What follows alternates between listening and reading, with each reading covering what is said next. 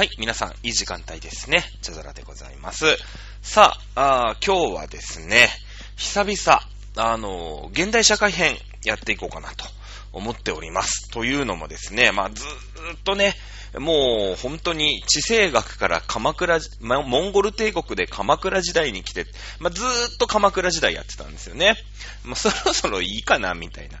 あのー、ね、先週の日曜日ですか？まあ、昨日、おととい、先おとといぐらいですけども、ね、大河ドラマでね、あの、鎌倉殿の13人っていう、まあ、鎌倉時代っていうね、まあ、源頼朝が作りまして、その後北条氏がね、執権というところで、まあ、政治の実権を握った初めての、まあ、武家社会ね。えまあもちろん平清盛も武士なんですけれども、あの人は貴族の仲間入りをしてね、その藤原氏のように、何ですか、天皇の外祖父、まあ、つまり、えー、天皇の嫁はんに自分の娘を出して、その子供を天皇にする。ね、えー、いうことになるとですね、えー、天皇のおじいちゃんということになるんですよね。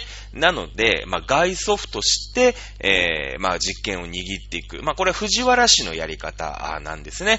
えー、なので、まあ、平清盛はもともと当然武士なんですけれども、まあ、あ貴族的な、ね、えー、仕組みの中で、えー、実権を握っていた。ね。えまあ、それはそれで、えー、一つのね、やり方、仕方なんですけれども、まあ、あ源頼朝ってのは、武家社会、ね、初めての武士による幕府、ね、これあのー、セコムだ、アルソックだっていう中でね、えー、いっぱい解説をしていきました。鎌倉時代ずっとやってきました。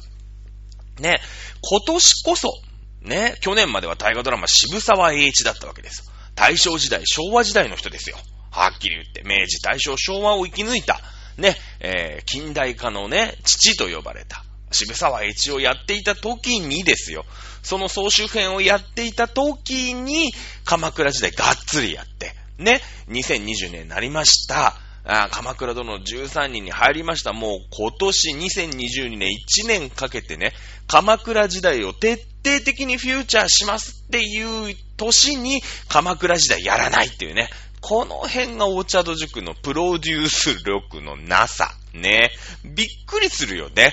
あの、だからちゃんとタイムスケジュールみたいな、なんていうの、ここの週、第1週は何をやる、第2週は何をやるみたいなさ、そういうのを年間で立てればいいんだよね。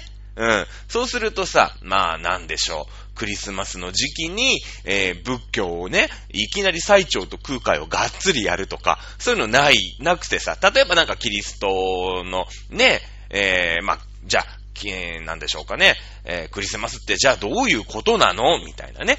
えー、実はキリストが生まれたとされた、ね。キリストっていうのが、まあ生まれた日がよくわかんないんだけど、12月25日に生まれたっていうことにしたから、はい、12月25日はクリスマス。まあそういう、簡単に言うとそういうことで12月25日がクリスマスになって生まれた日でも何でもないんですけれども、まあそういう話をさ、タイムリーにね、うん、知ってんだからすりゃいいんですけど、タイムリーにできないというのがこのお茶と塾でございます。今年もね、えー、その時々でね、えー、喋りたいことをどんどんやっていこうということで、今週なんかさ、雑談多いななんて思ってるじゃないですか。今週ちょっと早めに終わろうかななんて思ってるんですけど、今週ちょっと軽めにね、軽めに、うん、えー、行ってみようと思います。まあ、なぜかというと、ちょっとね、やりたいことがあって、まあ一応ね、歴史番組だなんて言って、まあかれこれ、かけ、えー、足掛け2年ぐらいやってるわけですよ。ね。で、その、まあ、世界史から日本史からいろいろな話題をね、掘り下げて、えー、やってきました。まあ、そんなにね、えー、幅広くやっていたっていうわけではないんですけれども、さあ、今週末、1月の15日、16日、土曜日、日曜日、何があるかというと、昔で言うセンター試験、もっと昔で言う共通一次テスト。ね。今はなんか共通テストとかって言うんだっけね。えー、が行われるわけですよ。ね。これの日本史及び世界史。これがですね、じゃあ今どのぐらいの問題が出て、どんぐらい解けるのかというのをですね、まあ私なりに解説、まあもちろんもう答えも新聞とかで発表になりますので、えー、答え合わせをしながら、ね、今の知識でどのぐらい取れるのかという、これチャレンジ企画です。全くわかんない。だって今の段階で、えー、問題全くわかんないわけですからね。で、えー、まあ、それに対しての解説をね、少し加えた動画というか、加えたものをちょっとやっていければなぁなんて思ってたりするの、実は。実はね。そうすると、今日ね、えー、一応最長と空海編が先週終わったじゃないですか。ね。先週終わって、えー、それで、まあ今週何をやろうかなっていうとこなんだけど、じゃあここでね、新しい話題、じゃ、例えば、なんか、ロシアの歴史やりますとかって言うと、そこでまた3週間ぐらい使っちゃうから、ちょっとタイムリーにね、あのセンター試験できないじゃないですか。なので、ちょっと今週はね、現代社会編ということでね、最近の流れだよね。歴史の流れ。ね、あえっと、政治の流れとか。まあそういったことをちょっとおさらいをしていこうかな、なんて思っております。今日は短縮授業でね、お送りしていこうと思います。さあ、2021年は衆議院議員選挙がありましたね。まあ、それに伴いまして、えー、総理総裁選、ね、えー、自民党総裁選。まあ、立憲民主党もね、代表選やってたりとかしてます。それはまあ、去年の中でね、えー、講義させていただきましたけれども、お自民党、ね、2021年衆議院選挙で、うん、まあ、対象とは言わないんだけどね、あの、議席は当然14議席でしたっけ？減らしてるので、まあ、あ負けというかね、えー、負けは負けなんですけれども、思ったよりは負けなかった。いやー、これはもうね、衆議院、まあ、去年も一昨年もね、コロナになって、いやー、自民党厳しいぞ。ね、えー、いろんなところで、えー、バチバチやっていったんですけれども、意外に支持をされてたよと。ね、えー、いうのが、えー、っと、衆議院選挙のね、えー、結果でした。さあ、衆議院選挙が終わりまして、まあ、すったもんだがありまして、岸田さんが第101代総理大臣、まあ、100代が1ヶ月ぐらいでしたからね、3週間ぐらいだったかな。で、その後衆議院選挙があって、第101代総理大臣、ね、内閣総理大臣になりまして、まあ、今に至るわけなんですけれども、お岸田さんの政策、実はですね、えー、意外に支持されてるんですね。意外に支持をされてるんです。これがですね、まあ、あ岸田さんっていうのは割と推しが強くない。ね、私は聞く耳を持っております。なんて言って、割とその安倍さん、そして菅さん、まあ、菅さんもね、割とこう、アプローチというか、なんで、アピールが下手な総理大臣でしたけども、自分がやるって言ったことは割と頑固。頑固なのね。で、もうやるって言ったらやる。お前らこれの通りに仕事しろって官僚に言うタイプの総理大臣。ね、安倍さんはもう簡単だよね。割とこう、我が強いしさ。私が、私は、ね、えー、安倍のミスをやるので、あります。みたいなね。まあ、全然似てないモノマネをここで披露してますけれども、ね、えー、そういうタイプの総理大臣。まあ、それに対して岸田さんっていうのは、割と八方美人。ね、これは宏池会っていうね、所属している、その、そう、自民党の中で所属している、まあ、会派があるわけね。あの、派閥があるんですよ。二階派とかさ、うーん、ね、あるじゃない？なんか竹下派とかさ、安倍派とか細田派とかね。まあ一緒なんだけど。ね、えー、あるじゃないですか。これ、高知会というね、えー、高知の高はね、久米広の広しね。それに池と書いて高知会なんですけれども、えー、というところに所属してます。この高知会っていうのはね、うん、まあよく言えば八方美人。悪く言えば八方美人みたいな感じで、まあみんなと仲良く、割とどっちかっていうとリベラルなのね。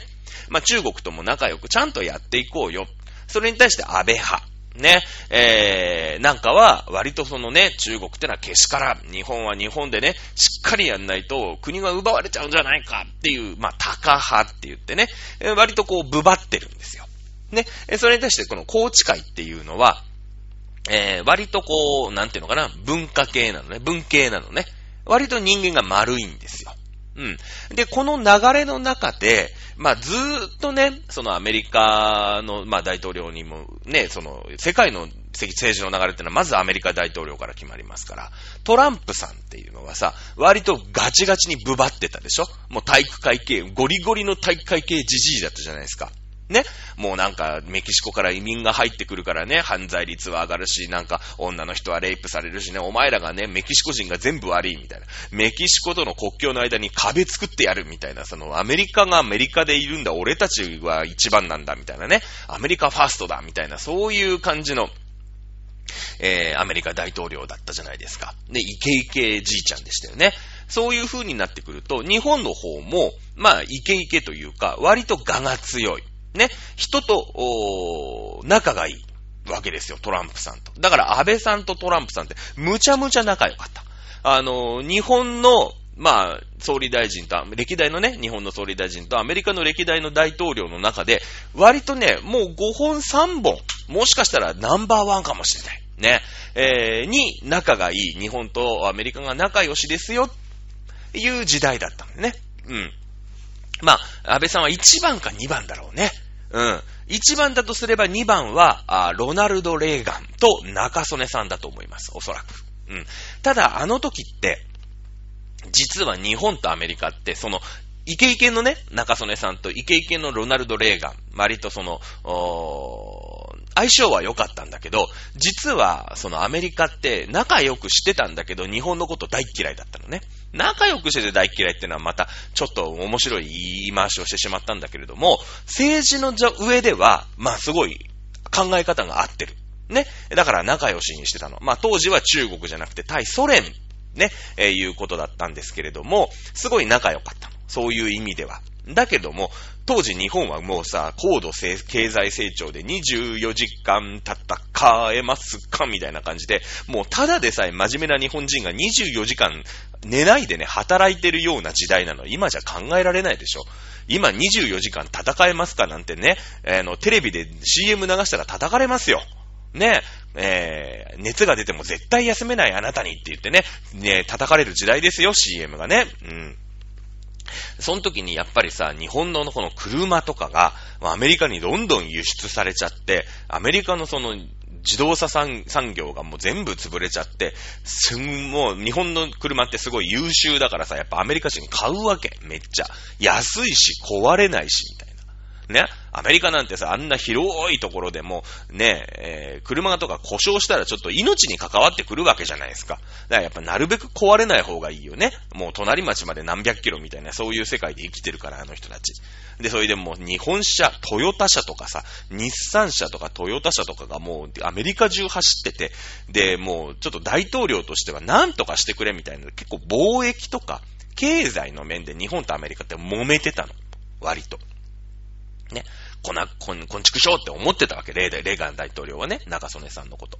だけど、今はさ、その、そうでもないじゃない。今、日本ってね。まあ、中国とも、まあ、アメリカも、こう、経済でうまくやってる。まあ、日本もね、衛生経済っていうのがもうグイグイっていうわけじゃないじゃないなんかそういう、イケイケどんどんの経済じゃなくて、まあ、ちょっと落ち着いてね、なんならあんまり成長してませんよ、みたいな感じで、まあ、アメリカはうまいこと成長してるから、まあ、そういう意味でも日本もね、えー、経済的になんか脅かされてるわけでもないから、じゃあ中国ってものに対して安倍さんなんとかしましょうよって言って、安倍さんとトランプさんってめちゃめちゃ仲良かったのね。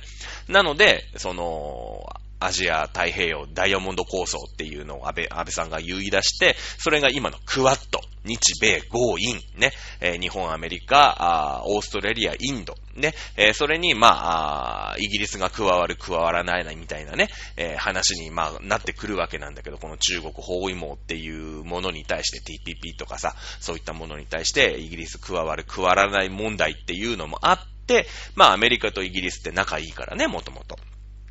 ね、えー、いう時代。で、そこが、トランプさんが再選されるかなって言ったら、ギリギリで、えー、今度バイデンさん、ね、えー、共和党から民主党に政権が移る。ね、えー、共和党ってのは割とイケイケどんどん、アメリカが一番偉い、お前ら本当、なんか雑魚やなみたいなね、アメリカファースト、はっはっはっていう人たち。これなんでかってこの間言ったよね。あの、移民でさ、ね、えー、移り住んだ人たち、自分の身は自分で守ろうよ、ね、えいう人たちが共和党を作ったわけ。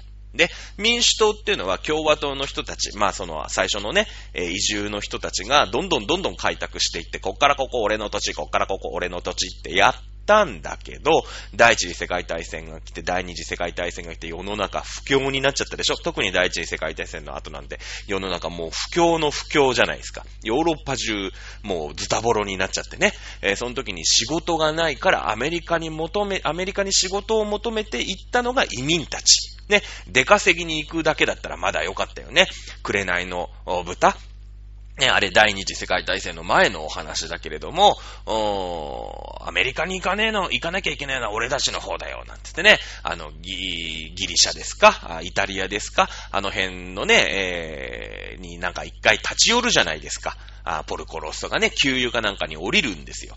ね、ギリシャかなんかの島に多分降りると思うんだけれども、そこでやっぱり仕事がなくて不景気、みんな不景気なの。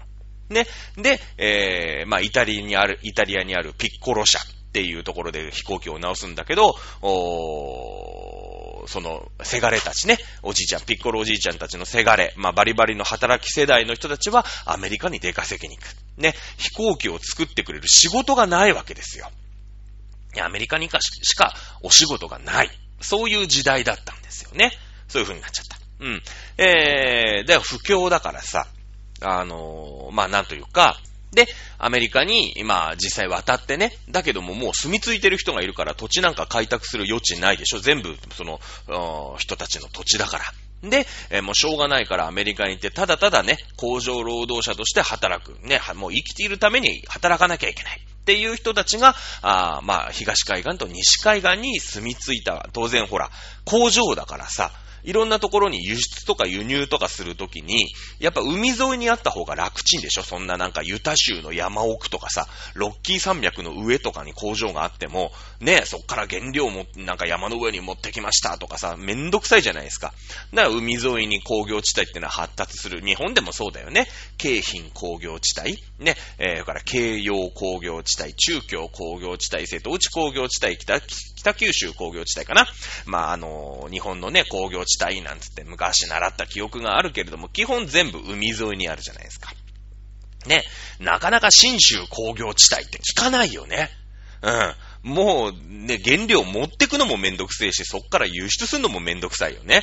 うん、めんどくさい。だから、まあ、あの、海沿いにね、あの、東海岸、西海岸に、まあ、工場地帯ってのがあるわけなんだけど、あとアメリカは北の方ね、五大五っていうね、うん、あの、歌手じゃないよ。ギャラクシーエクスプレス39とか歌わないんですし、えー、ですけれども、木田太郎じゃなくて誰だったっけね、忘れちゃいましたけれども、あの、あそこ湖がね、カナダとの国境のところにこう、バンバンってあって、まあ、川が流れてる、大きな川が流れてるから、まあ、あの辺も工業地帯な。デトロイトとかね、シカゴとかね、えー、皆さんもアメリカの土地として聞いたことがあると思うんですけども、大きな工業地帯があります。ね、そこに住み着いた人たちは、あだってさ、自分たちが改革してるわ、開拓してるわけじゃないから土地持ってるわけじゃないじゃない？で、賃貸のアパート住みます、工場労働者で安い賃金で働かされますっていうね、まあ、その、もともと住んでる、もちろんその開拓時代の人たちっていうのは、本当にさ、追われるようにして、プロテスタントと、ね、あの、カトリックの話あったでしょ？免罪振るなんておかしいよね。こんな教会をね、が仕切ってるヨーロッパなんかにいられるか？って言って飛び出していった人たちでしょ？だから、ね、まあその人たちはその人たちは本当に裸一貫からね、もう自分でクワ持って、ね、まあチェーンソーはないからノコギリ持って、こう切り開いていったから貧乏からね、なったんだけど、まあ一旦切りし、ね、おじいちゃんとか切り開いてくれれば子供はさ、もうずっとそのでかい土地にね、えー、住んでられるから結構裕福。だけど、まあそういう不況でしょうがなく、第一次世界大戦の後とかに、えー、アメリカに渡った人たちで、海沿いに住み着いてアパートで暮らしてます、工場労働者でなんとかね、出稼ぎ、出稼ぎしてますみたいな人は、やっぱちょっとさ、収入的にも落ちるじゃない。ね。なので、やっぱり年金は欲しい。いっぱいくださいよ。ね。それから社会保障。ね。税金はなるべく安くしてくださいよ。ね。よく岸田さんが、あ成長と分配って言うんだけど、分配される方なのね。される方なの。だから、その今まで共和党って言ってさ、その開拓民たち、ね、土地を持ってる奴らの政党しかなかった。あいつらがね、ずーっとさ、こうアメリカ大統領を仕切っている限り、俺たちはずっと貧乏のまんまだな。ね、いうところで、じゃあ、俺たちもまとまって、えー、政治の組織を作ってやろうっていうことでできたのが民主党なのね。民主党。うん。だから民主党っていうのは割と八方美人。だってさ、工場っていうのはその中国だとか日本とかヨーロッパとかでいろんなところと仲良くしてるから商売が成り立つわけだよね。商売人って基本で八方美人じゃないですか。ね、別にその、なんか、うーん、すげえお高く止まってるさ、ね、なんか古本屋の主人とかまあそうかもしれないけど、基本的にウェルカム。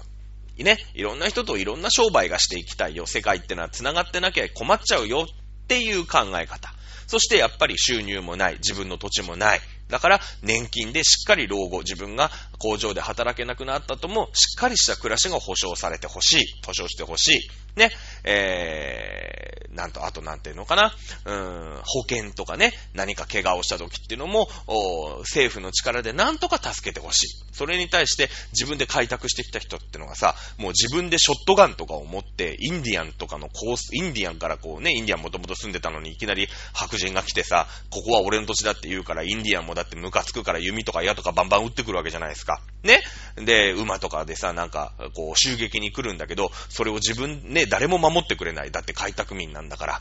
ね、ニューヨークとかワシントンとかあっちの方には、まあなんか政府組織みたいなのがちょっとあったかもしんないけど、もう内陸部なんか無法地帯もいいとこだから自分でショットガン持って守るしかないんですよ、自分の身は。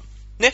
なので、政府なんていらない。政府なんか信用しない。自分の身は自分が守る。その代わり、俺の財産は俺の財産だから税金なんか納めたくないっていうのが、あ基本共和党の考え方。ね。それに対して民主党っていうのは、いやいやそういう風に土地を持ってる人たちから税金を取ってもらって、工場労働者で賃貸に住んでる俺たちにいっぱい保証をしてくださいよ。ね。それが民主党。ね。いうことなんですよ。うん。で、えー、バイデン大統領に今回変わりましたよね。まあ、今回って言ってももう1年以上前の話ですけれどもね、えー、変わったよ。なった時に、じゃあ民主党っていうのは、そ、そういう考え方の人たちがルーツになっている党なんだよ。ね。だから割と、うん、世界と仲良く。ね。そのアメリカだけ良ければ全部いいじゃないか。っていう考え方の逆をやんなくちゃいけない。やっぱりトランプと同じことやったらさ、民主党の支持者怒っちゃうでしょ。いやいやいやいや、そういうの嫌だから民主党のバイデンに入れたんでしょいうことになったよね。うん。で、世界も流れの中で、日本もその流れを組んで、ね、今までだ、今までの感じだったら安倍さんとかね、もっとゴリゴリの人が日本の総理大臣になったんだけど、あれアメリカ大統領変わったぞ世界の流れ変わってきてるぞいう風になったっけ、バイデンさんがなった時に。で、菅さん。そしてね、安倍さんよりはソフトな菅さん。でも我が強いこの人。で、えー、菅さんが退陣したと岸田さん。ね、今度岸田さんになって大きく変わります。この人は宏池会っていうところにいますから、うん、その、まあ、アメリカでいうとこの民主党みたいな感じの考え方の人。だから、成長と分配とかって言うでしょ。ね、えー、最初なんか、成長なくして分、なんか分配なくして成長なしとかっていう風に、総理大臣の選挙の時に言ってたよね。まず分配だよ。貧しい人たちに、えー、政府が税金をいろんな人から取って分配をする。みんなが貧しい人たちが少なくなれば、きっと国は成長していくよねっていう考え方。これが岸田さんなんだよ。逆に安倍さんっていうのは、例えば自助とかさ、ね、えー、こう、自助、控除っていう話あったよね。もうお金持ちはどんどんお金持ちになるよ。自分の責任なんだよ。ね。ただ、ね、お金持ちになったらそのお金は君たちのものだ。そっから取ったりしないよ。まあ、もちろんね、2020何年の話ですから、それは当然、えー、税金取らないっていうわけじゃないんだけど、基本そういうこと。ただし、ただし、国の政策としてアベノミクスバンバンやるから、お金持ちになるきっかけはみんな持てるようにするから。ね、サボんないで頑張ってちょうだい。逆に安倍さんの場合は成長なくして分配なしっていう考え方なの。まあ今岸田さんも変えてね、成長なくして分配なしっていうふうに言ったけどね、最初は分配なくして成長なしって言ってたの。で、批判浴びて逆に変えたのね。安倍さんってのはアベノミクスでもうとにかく経済強くする。お金吸ってどんどんお金流す。ね。えー、だからいっぱいも借金をして工場を建てて物を作ってくれ。どんどん売れるようにするからって悪夢の民主党政権で、えー、8000円ぐらいの時あったよね。あの、日経平均9000円とか8000円とかだったけど、今2万何歩とかでしょ ?3 万超えるか超えないかとか。まあ、いい時超えてたけど、今またちょっとコロナとかで2万7000円とか8000円ぐらいかな？おそらくね。うん。アベノミクスって言って、これで大儲けしためいっぱい人いるんですよ。だって日経平均が8000円から2万円になったっていうことは、えー、株式に8000円投資した人は、まあ、安倍政権の10年間の中でその8000円が2万円になったっていうことじゃない。まあ、もちろんね、その中でも落ちていく株価、もっと伸びていく株価、いっぱいあると思いますけど、平均したら8000円が2万8000円になるわけですから、まあ、約3倍ぐらいにはなってますよね。8324。もうちょっとか、3. 点何倍ぐらいになるじゃないですか。単純に考えて、えー、民主党が終わった瞬間に株を買った人っていうのは、株に投資した。例えば100万円投資した人は350万円になってるだろうし、1000万円投資した人は3500万円になってるでしょ？ね。そういうことを僕はやるからね。ね。みんな頑張って投資とかしようよ。っていうのが安倍さんのやり方。これどっちがいい悪いじゃない。でも、株を上げたっていうのは事実なの。事実なのね。うん。だから安倍さんっていうのは割とこの共和党的な考えの持ち主の人。えー、と、岸田さんっていうのは、どっちか、アメリカでいうとこの民主党と、まあ、相性のいい考え方のお持ち主の人。っていうことに、まあ、なるわけだ。ね。私はどっちかというと安倍さんにシンパシーを感じるタイプの人ですから、岸田さんっていうのは、なんかね、腕振りやって全然決められない大,、ね、大統領じゃない、えー、総理大臣だなって私は思ってるよ。ただし、ね、NHK の調査、直近の調査でね、なんと、や、えー、7ポイント。ね、岸田総理、岸田さんの支持率っていうのは、あ57%支持なんだって。で、20%支持。これね、7ポイントも上がってるの。まあ、もちろんね、最近オミクロン株、今日もなんか東京2000人とか言ったけど、まあなんか驚かなくなっちゃったけどね、東京2000人、ふーんみたいな感じになってるけど、ね、なんか夏とかのさ、ところの2000人ってね、なんか怖くなってきたなーってなるけど、もうあれ一回やっちゃってっから、まあ2000人か、みたいなね。えー、なんか毒性弱いんでしょみたいな。なんかちょっと重たい風邪かインフルエンザぐらいで済むんでしょみたいなね。まあ、とりあえず死ななきゃいいんじゃない？みたいな。緊急事態宣言みたいな。重症にならないんだったらいいんじゃないですか？みたいな感じでね。まだ、なんかほら、緊急事態宣言とかも、なんか出す出さないみたいな、検討もしてないじゃないですか。ね。まあまあ、それはみんななるよ、みたいな。ちょっときついインフルエンザ流行ってますね、みたいな感じでしょ？みたいなね。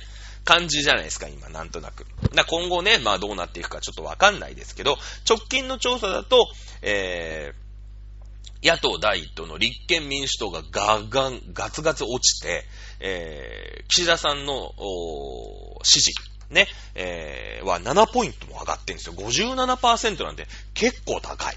ね。で、えー、まあ、今回さ、その、外国からの、うーん、なんていうのかな、あまあ、人をね、えー、入国させるさせないっていうのを結構止めた、早めに止めたんだよね。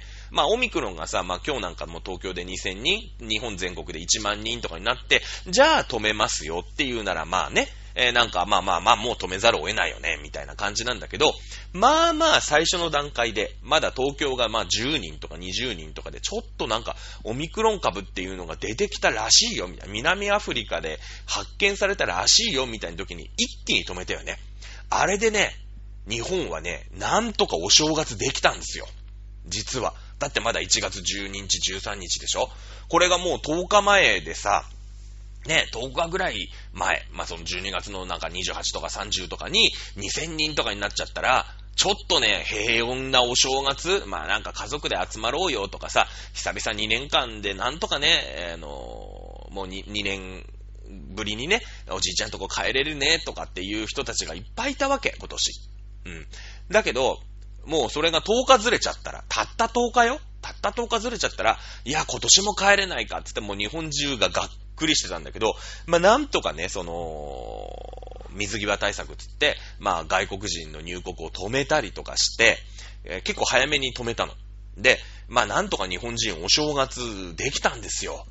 ね、平穏なお正月、まあ、平穏だったじゃないですか。一応。私も実家帰りましたよ。ね。えー、親父とお袋と酒3人で一生開けてきましたけれども、ね、これはね、やっぱり、この7ポイントのね、プラスにね、やっぱこれはね、あの、評価してるよね、みんなね、おそらくね。うん。止めてると思う。で、日本ってさ、島国だから、その、まあ、尊王上位じゃないけど、まあ、とりあえずブロックしてみようっていうことが有効だよね。ここでね、えー、時間稼ぎ、もう無理よ。もう、もう2000人になっちゃったから、もう日本人から日本人にバンバン感染し、感染してるから今ね。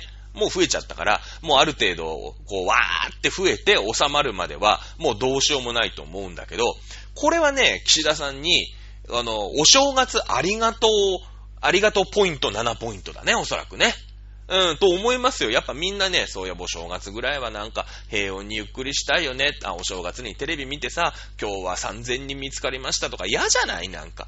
今日のね、なんか新規感染者はなんか18人です。あ、18人かって言うとみんななんかさ、こう、ほっと一安心してね、ニューイヤー駅伝見て、箱根駅伝見てね、お正月ビッグヒットパレードのお笑い見ながらね、あの、お餅食べ、あ、今年お餅食べてないね、まだね。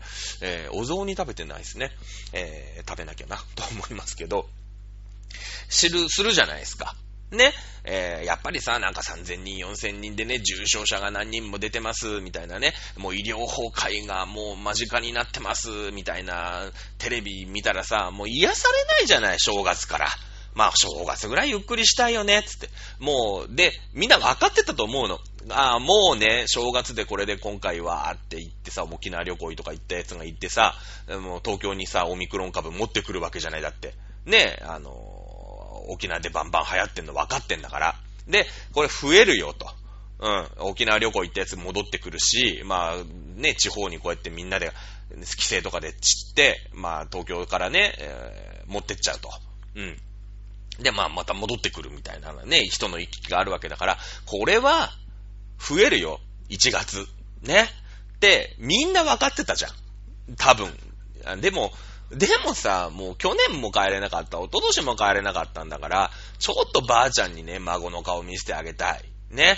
えー、わかんないけど、ね、そういう風にしたいっていう人たちが、まあなんとか岸田さん、ね、外国人が、あと、ね、2週間止めるの遅かったら、もう年末も年始もグダグダになってたと思うけど、まあ、早く止めてくれて、時間稼ぎだけしてくれたから、お正月だけなんとかなんとか済んだねっていう、この、ありがとう7%だね。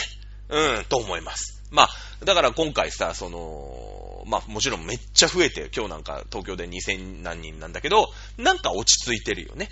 うん。まあまあ増えるじゃん。で、うん、俺らもね、忘年会もやったし、まあ、落ち着いてるからつって時間も変えちゃったし、まあ増えるよね、みたいな感じだよね。はい。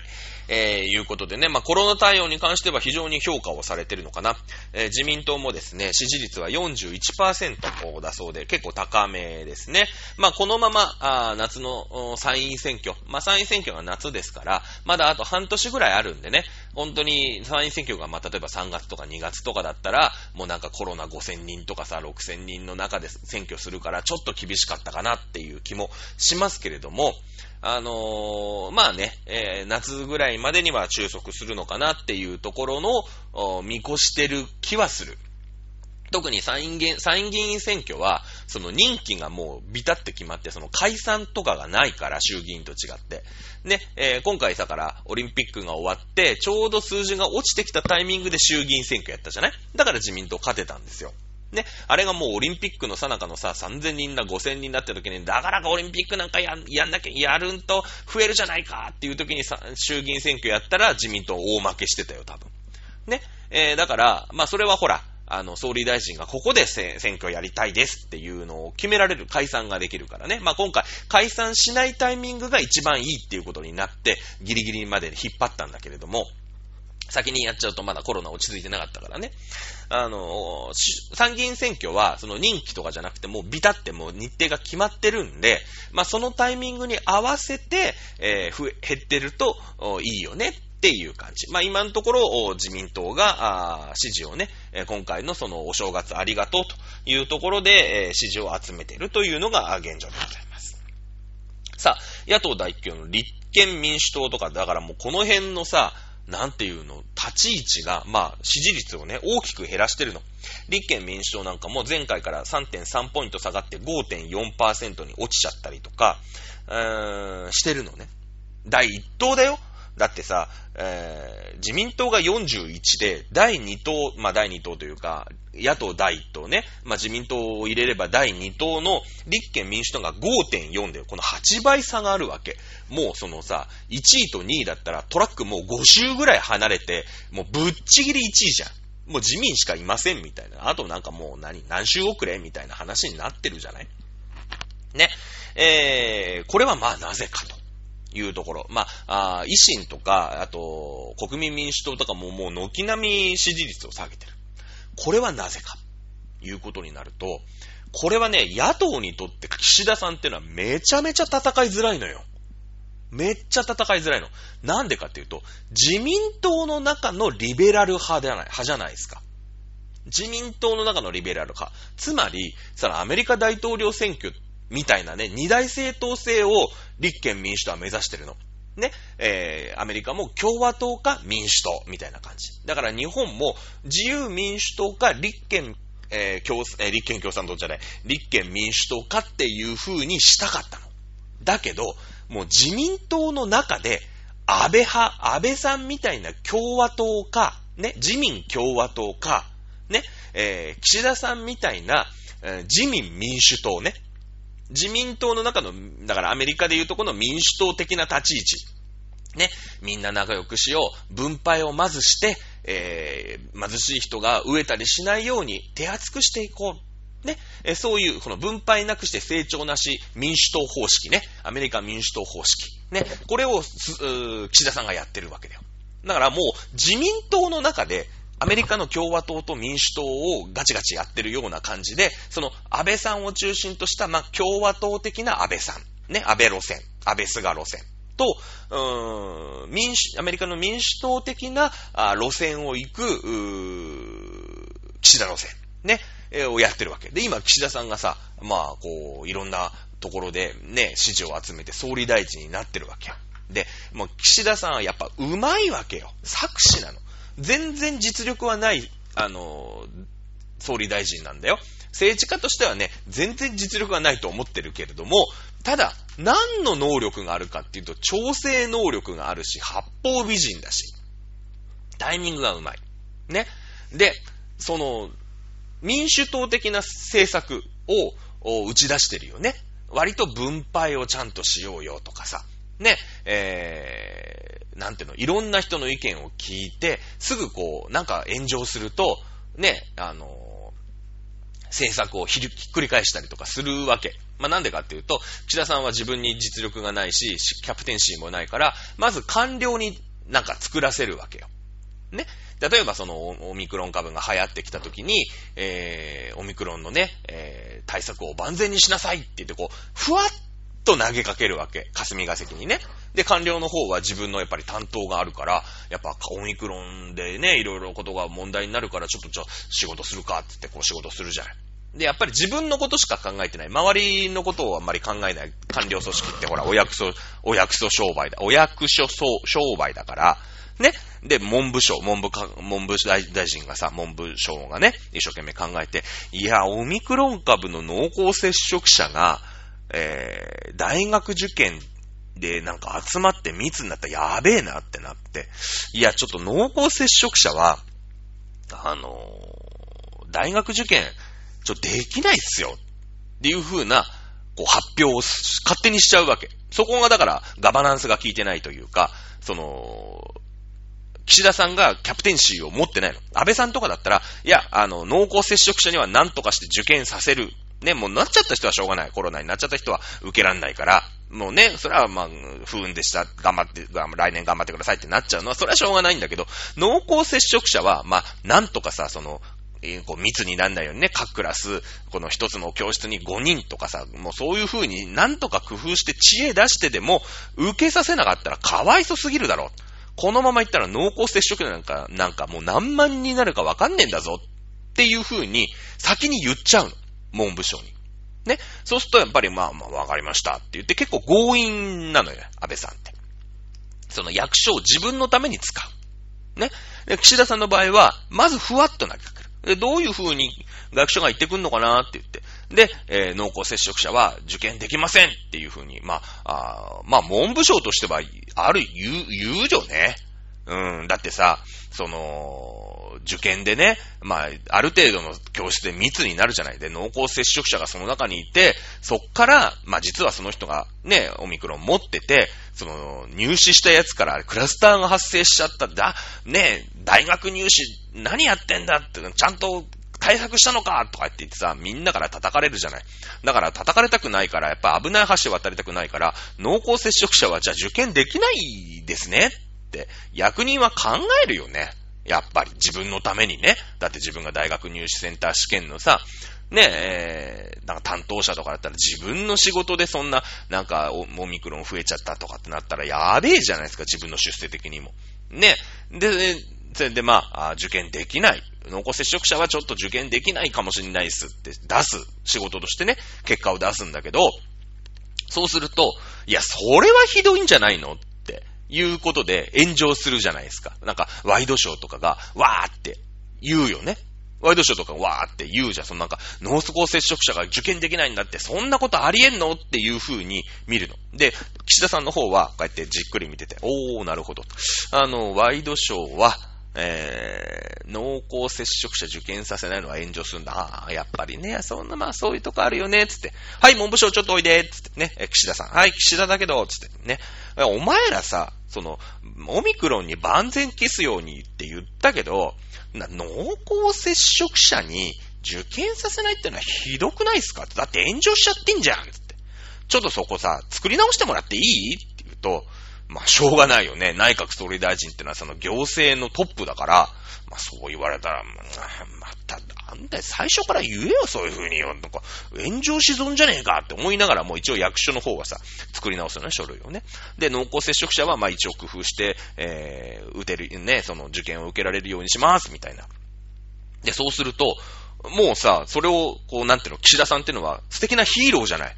なんか、えー、霞が関がね、勝手になんか、そんなオミクロン株を、うーん、理由にしてね、濃厚接触者は受験させません!みたいなことを言い出したんだと。それをね、僕が指示をして、濃厚接触者でも、ね、これはもうやっぱり受験っていうのはその後の一生にとって大事なことなんだから、これはなんとか受けられるようにします!って言うとさ、もう、総理大臣がそう言ったら日本がそうなっちゃうから、その、なんていうの、うーん、マスコミもさ、ね、えー、何も言えねえじゃん。だって、なんか叩くとこないんだもん。だって。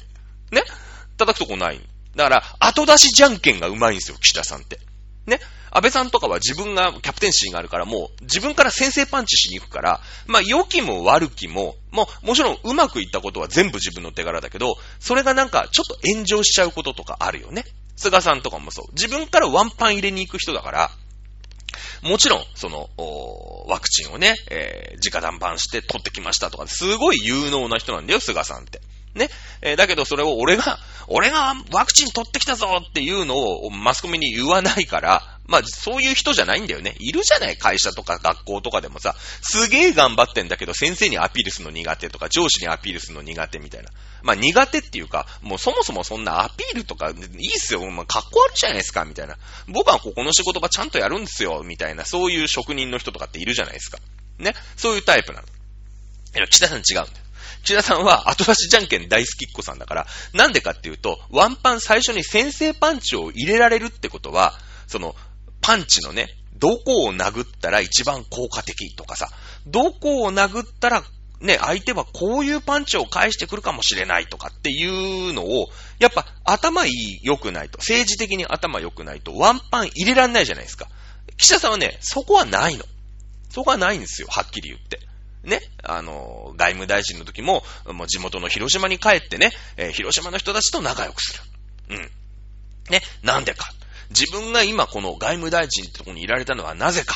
ね、なぜかっていうと、えー、広島の選挙区で受かったから。広島の選挙区で受かるためにはどうすればいいか。広島の人たちと仲良くしなくちゃいけない。だから俺は広島に帰るっていう、そういう持ち主なの。ね。外務大臣が広島に行っちゃいけないんですよ。外務大臣は外交をしなきゃいけない。だけど、もう岸田さんの中では、そういう自分からワンパン入れに行く人じゃない。とりあえず行けって言われたら行くけど、基本自分が今ここにいるのは誰のおかげなんだ？広島の人たちのおかげなんだって言って、広島のところに、広島に毎週帰るの。外務大臣の時も。ほとんど外国行かない。ほとんど行かない。ね。で、えー、でもさ、広島にね、なんと、オバマ大統領、当時のアメリカ大統領、オバマ大統領を連れてきたんですよ。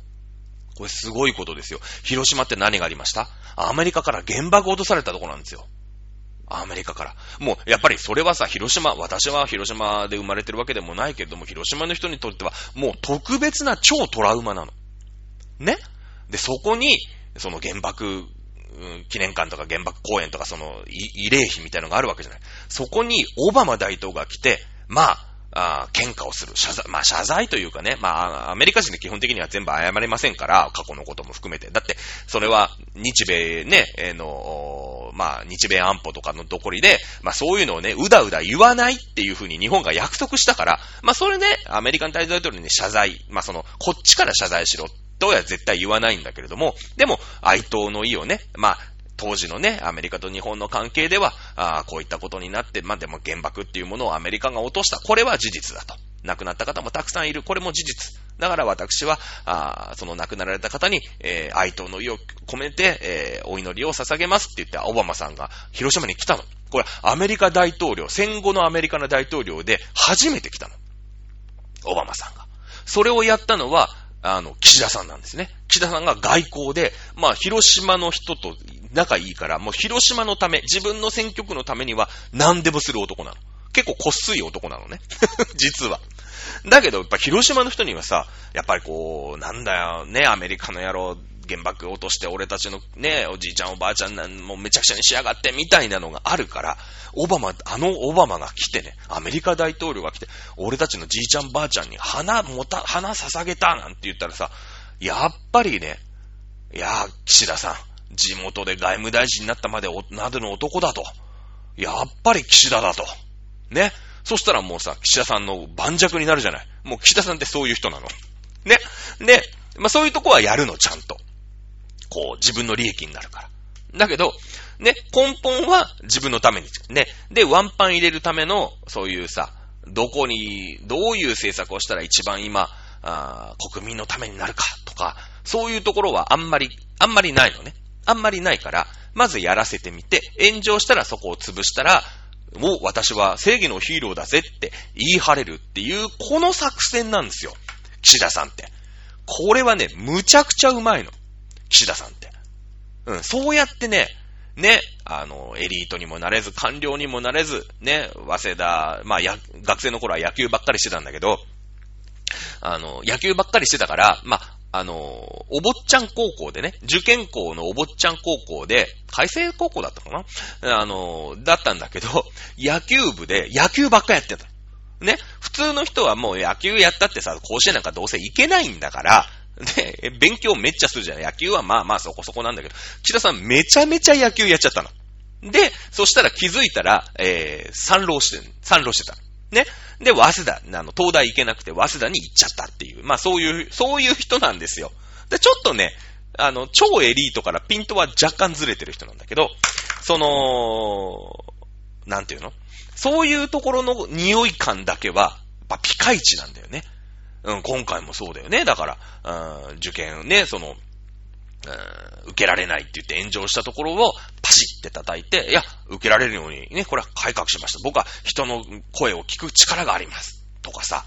で、今回その今の日本の国民が何を一番持ってるかって言ったらやっぱりコロナでしょね。で、そのコロナでオミクロン株っていうなんか感染力の強い、えー、株がね、えー、発見されたと。もう、世界中ね、アメリカもヨーロッパもすげえ何万っていう人たちが感染してる。これは、うだうだ考えないの。ね。ここはビシッって、なんかまださ、えー、東京、今日の接触者、あの、感染者8人ですとか10人ですみたいな時に、もう外国人は一切日本にはいれません。ね。えー、これはもう私、早いですって言って、この、この感覚だよね。岸田さんのポイント。ね。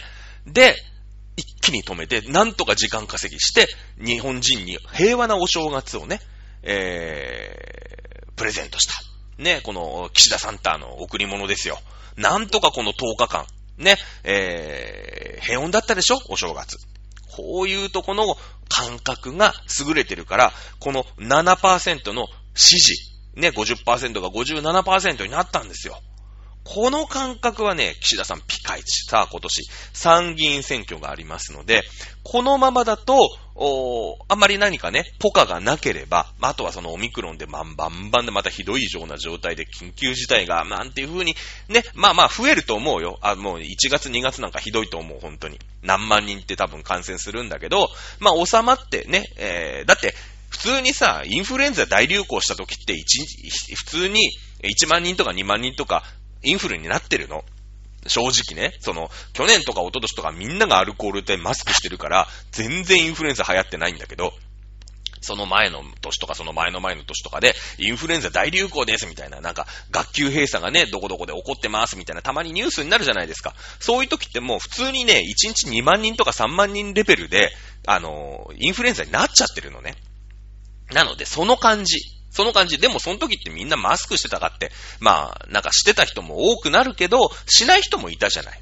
別に。ね。そのぐらいの感じで収まってくれれば、おそらくね、4月ぐらいにこれ落ち着くんですよ、この波は。おそらくだよ。僕の勘だけどね。で、えー、その後、参議院選挙なんで、えー、自民党はそんなにね、えー、まあまあ、普通に、勝利するんじゃないかなというのが、私のえー、綺麗ですね。なんとなくな感じですね。はい。さあ、2022年ね、まあ、北京五輪の話とかさ、えー、いろいろしたかったんですけど、なんかね、岸田さんの、ことを喋ってたら、50分になってしまいましたのでえー、現代社会編。まあ、こんな感じだよ。ね、2020年、21年、22年の年末年始、ね、こんな感じで政治は動いてるんだなっていうことを喋っていたらもうこんな時間になってしまったので、今日の講義はここまでにしたいと思います。来週はですね、どうしようかな。あセンター試験が間に合えば、えー、センター試験ね、共通テストの、まあ、解説というか、ね、えー、今皆さんとね、2年ばかしこうやって歴史の世界のね、を共有してる中ですので、まあ、こういう問題が出てね、こんな感じなんだよっていうのをやっていけ、いきたいなと思っておりますので、またねえ、次回お楽しみください。それではまた来週、この時間お会いいたしましょう。さよなら。